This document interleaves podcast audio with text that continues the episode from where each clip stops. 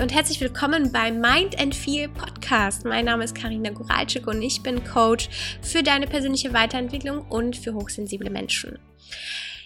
Ja, jetzt sind wir schon seit zwei Wochen in dieser ganzen Situation von Corona und Krise.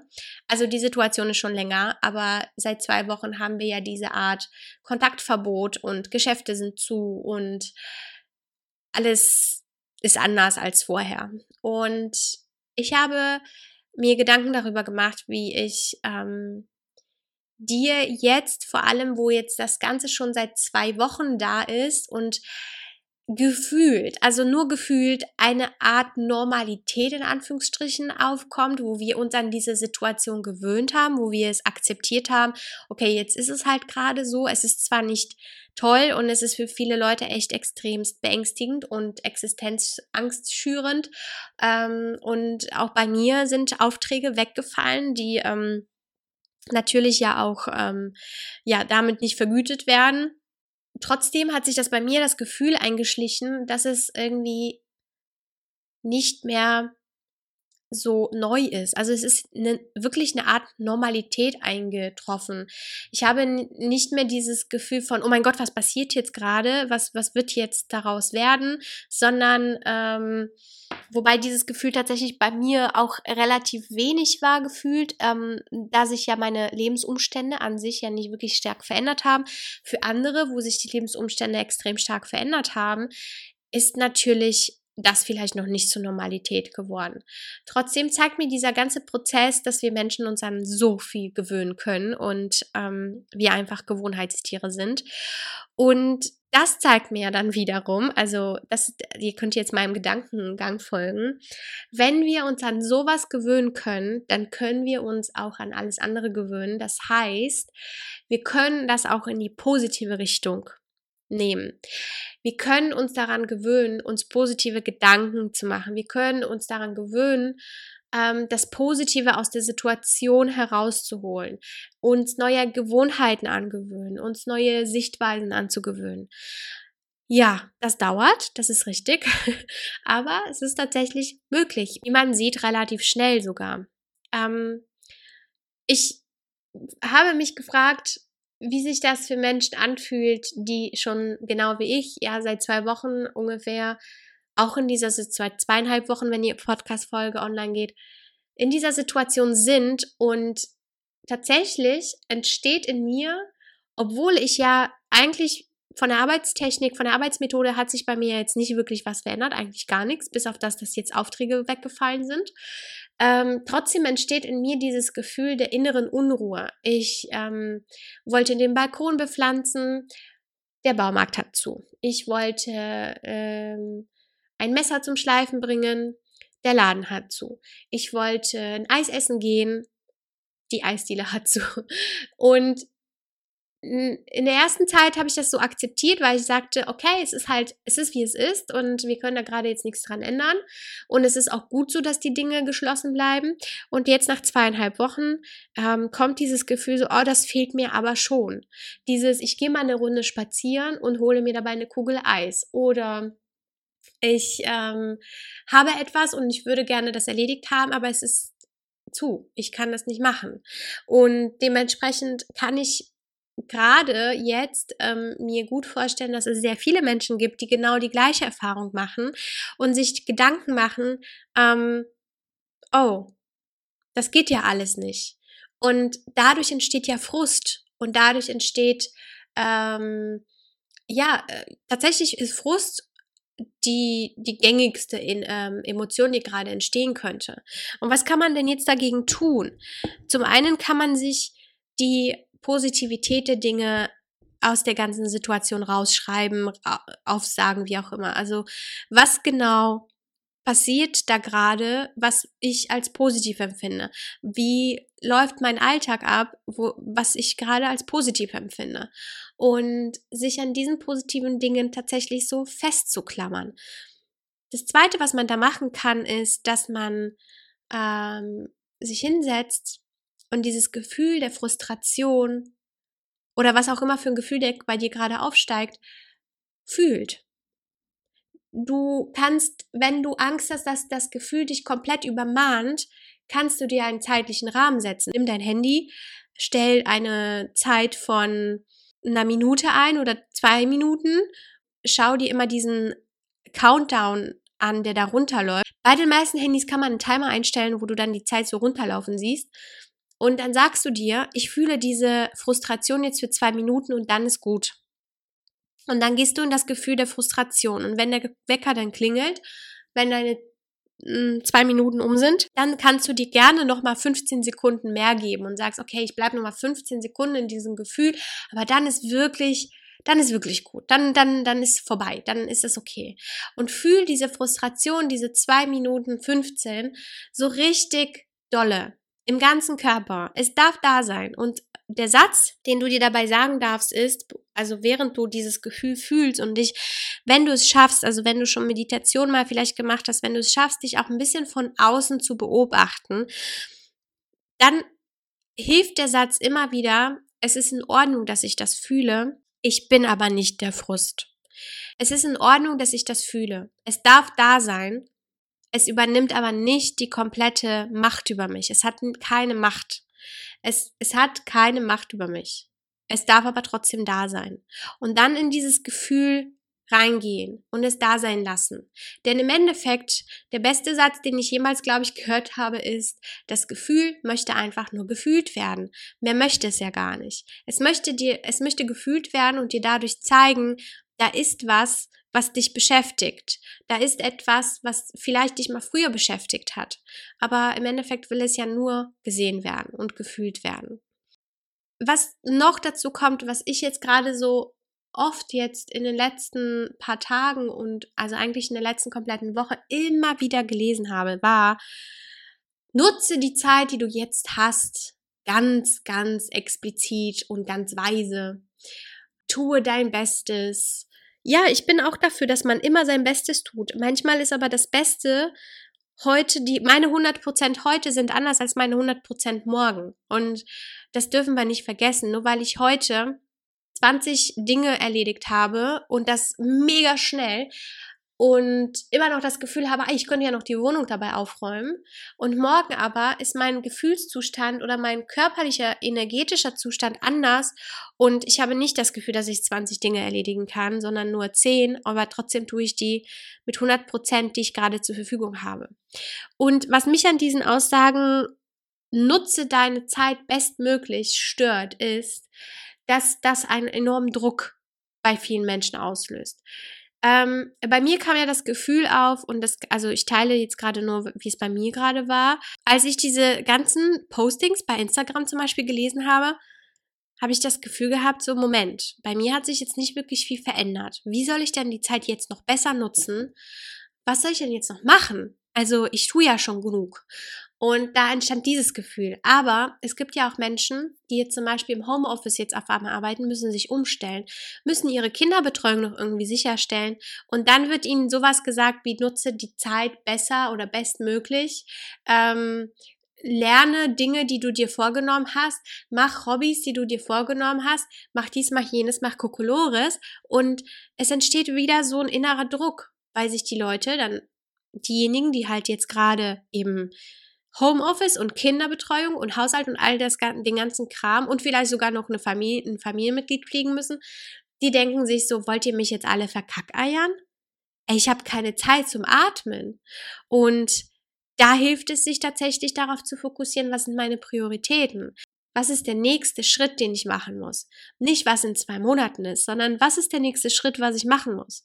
Und dann gibt es natürlich auch die Leute, die gerade wirklich nichts zu tun haben, die gerade zum Beispiel nicht zur Uni gehen können und auch gleichzeitig ihren Job nicht ausüben können, weil weiß ich nicht, Gastgewerbe, Friseur oder was auch immer.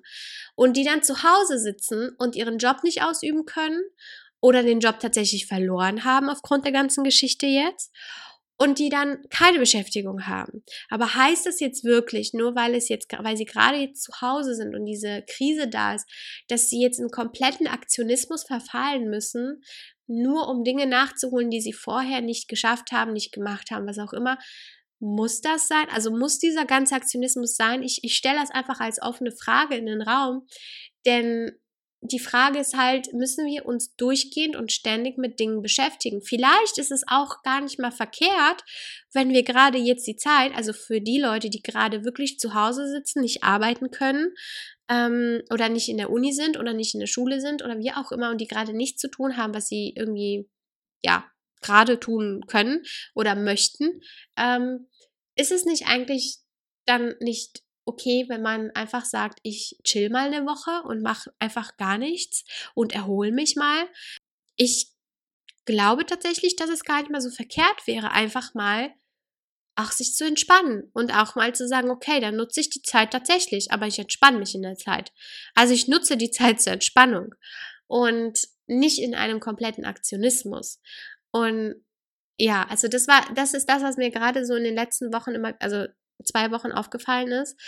Und ich kann mir gut vorstellen, dass gerade sehr viel Frust aufkommt. Ich kann mir das sehr gut vorstellen, dass gerade sehr viele Existenzängste vorhanden sind. Und ähm, wenn du das hörst und dich betrifft das und dich triggert das, sei dir dessen bewusst, du bist nicht allein, es sind auch andere da. Konzentriere dich immer auf den nächsten Schritt, der gerade möglich ist. Schritt für Schritt. Immer den nächsten Schritt im, im Kopf.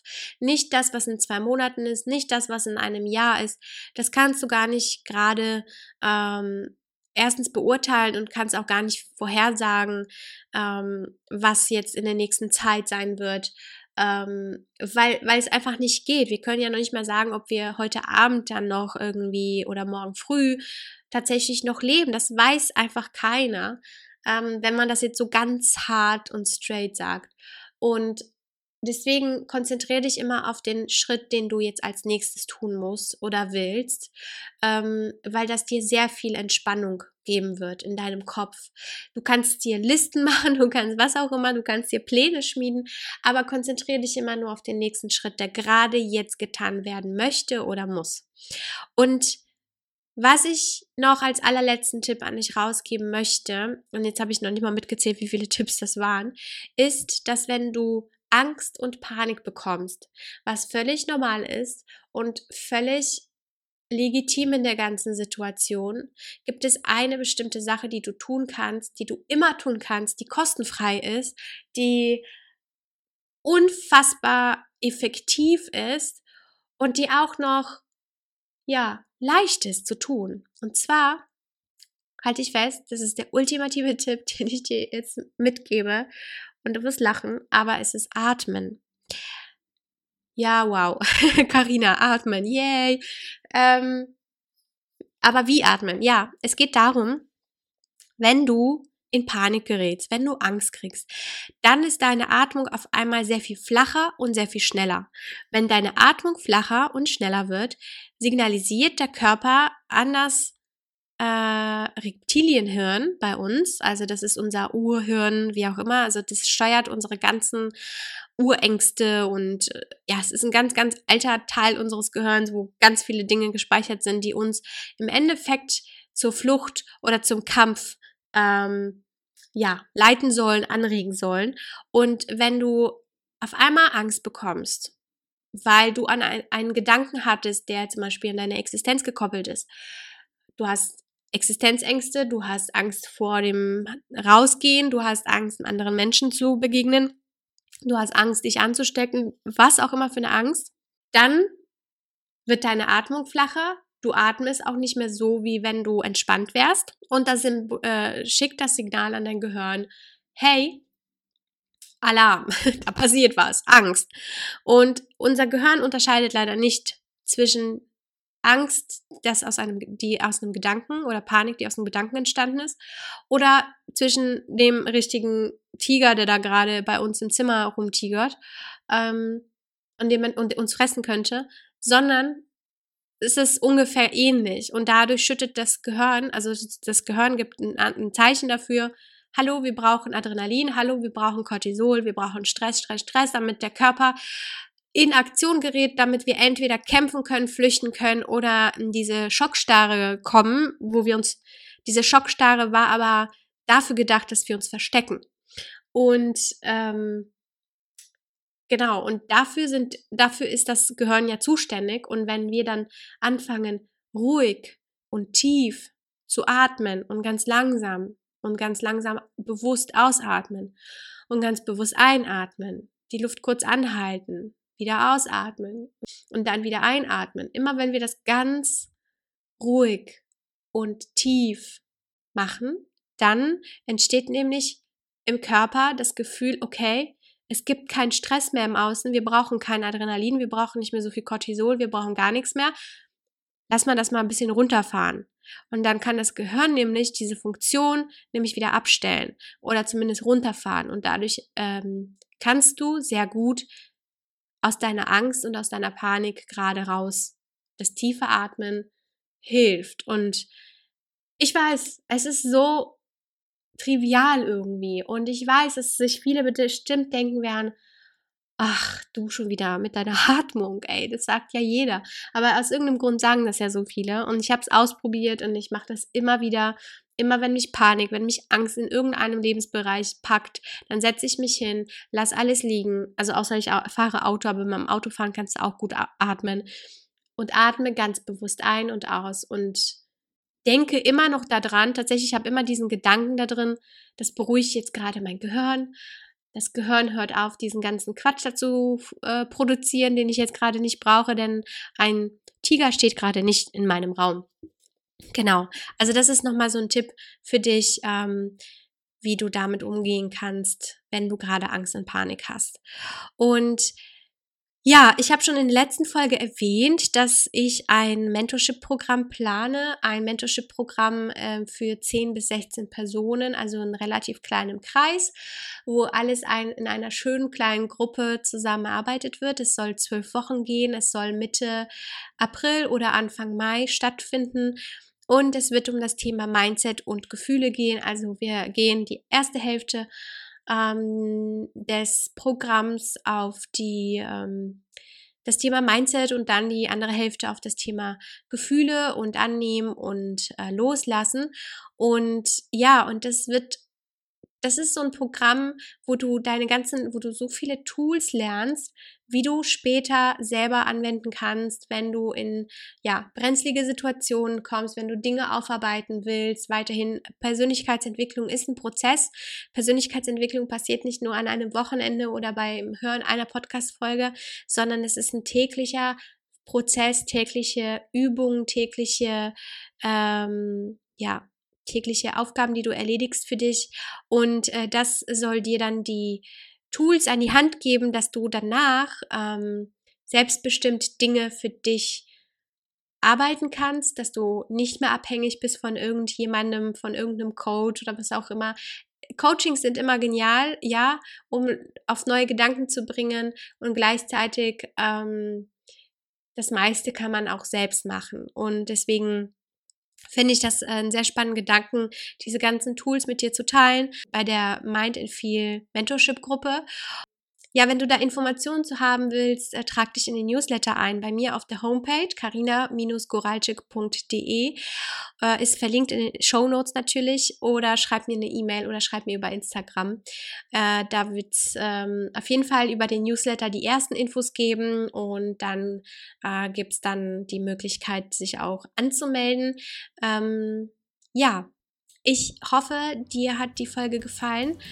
Mm, und du konntest etwas für dich mitnehmen, ein bisschen Positivität, ein bisschen Tipps, ein bisschen Entspannung und wir hören uns in der nächsten Podcast-Folge. Ich wünsche dir alles Gute, bis dahin, ciao.